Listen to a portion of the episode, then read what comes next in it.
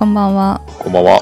名古屋ポッドキャストは名古屋在住の30代男女2人が30代だからこそ悩み苦しみ共感できるテーマについてああだこうだ言い合う番組ですはい、直哉です。ミキですみきちゃんも子供が生まれ、はいどんどん忙しくなってくるね。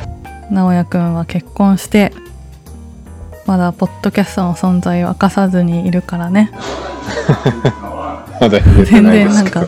そうポッドキャストを撮る暇が我々暇というかうん時間がなかなかないねっていうねそう。悩みどうしてもなくなってきちゃってるよな。そうなんですよね今現在も今私はすごく眠いなと思いながら喋っている おお。なんか生活習慣も乱れてる。うん真夜中に起きたりとか。いやなんか基本赤ちゃんを24時間体制でどっちかが見てなきゃいけないからで今もモニター見ながら喋ってるけどモニター？だからカメラつけてるの？ああそうベビーモニターをつけていて、へえ。最近そんなのあんだね。うんいやなんかいろんなさ赤ちゃん、まあ、子育てグッズってうん。めっちゃあるんだけど、うんうんうん。これない時代無理だわねって話をよくしてる 他に？あるんですか？最新のなんか便利グッズみたいな。あうーんとなんかミルクを作るのにいろいろそのお湯の条件が定められててうん。まず70度以上のお湯じゃないとダメなんだけどうん。一回沸騰した沸騰して70度を下回ったらうん。再沸騰とかしちゃもうそのお湯はダメなわけえ？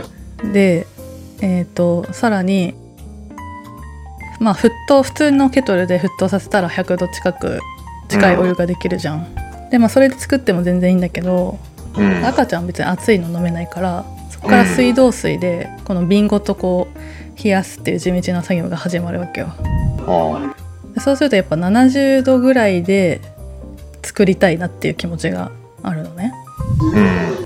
冷ますのに時間かかからないかか,、はいはい。かからないから。っていうところででもなんかポットは電気代まあポットでもよかったんだろうけど70度で保温できないしだいたい90度とかじゃん。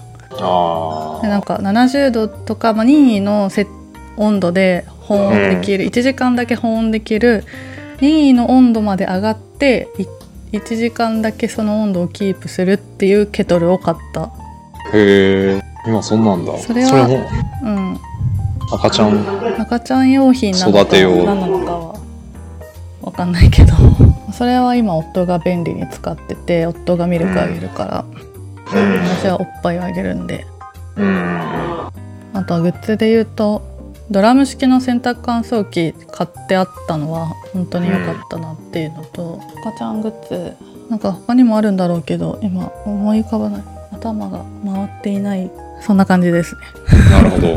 70度に下回って、再沸騰うん。させちゃダメって理由は何なの、知らない。そのように言われたからそうなんですかって感じで受け入れてるけど、そうなんだ。うん、ミルクだから作ったら2時間以内に飲まなかったら吐きだし、うん。あそうだ。赤ちゃんグッズ搾乳機も買ってて私のおっぱいを吸う吸う機械電動のやおお。いろいろあるね。そんなの見たことないわ。つだろうねあと今度なんかお祝いでいただけることになってる電動の鼻,、鼻水吸い取り機とかもあって赤ちゃんう用の。ーん。鼻が詰まると中耳炎とかに悪化するとなるからはいはい。鼻水を吸う機会とか、確かにでもそういうのなかった時代どうしてんだろうねそういまあ、う最悪死んでってたんだろうね。病気になったりとかあそったんだろうな。知ってしまった以上そのノウハウとかルール守らんわけにはいかんもんな。だかうそうなの。ら現代の人たちの方がなんか気づかれしちゃうよね。いろいろ知ってるうん。せいで、と思うよ。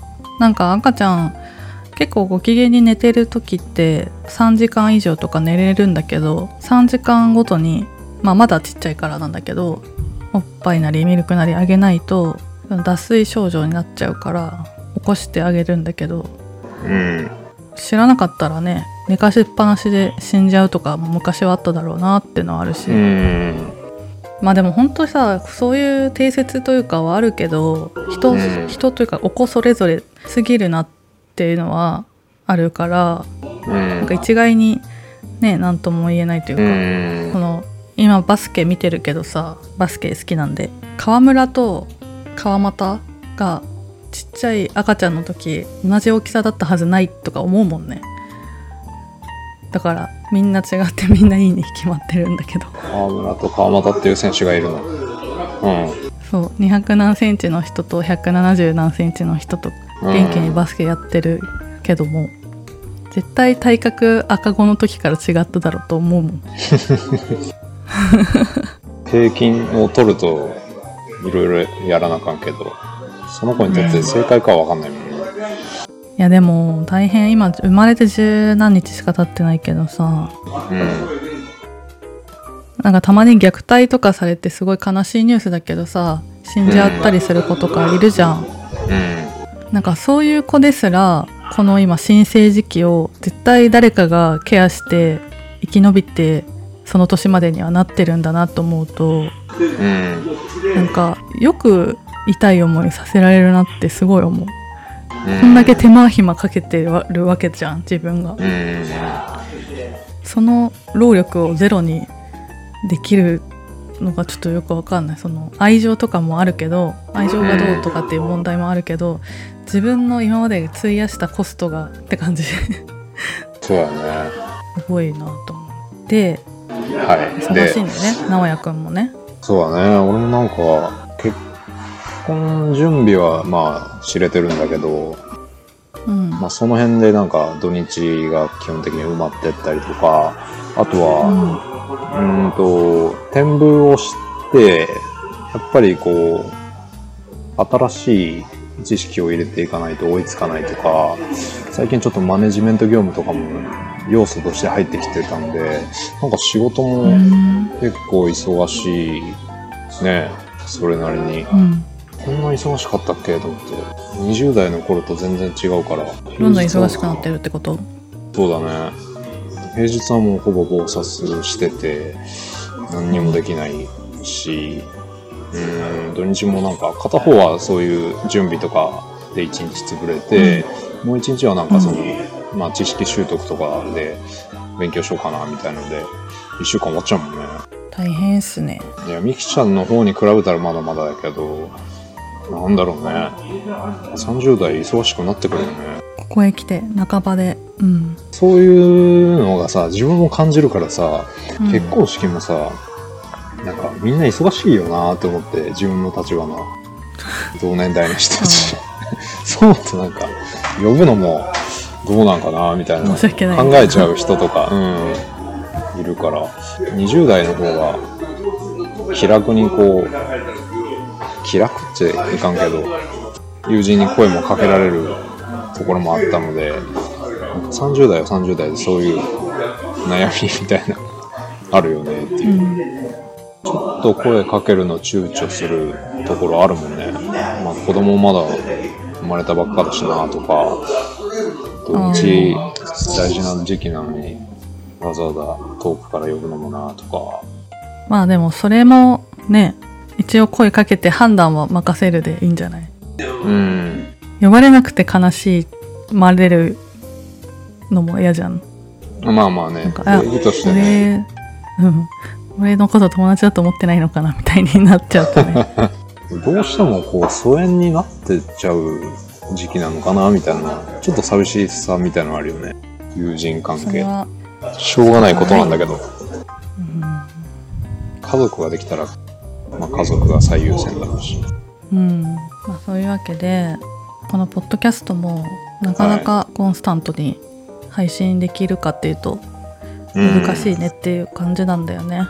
そうだね。ちょっと週1ペースは厳しいと思うのでお互い。うんちょっとペースをまあ落とすかしばらくちょっと休むっていうのもありかなっていううん、まああの引き続きそんなにリスナーいないんですけど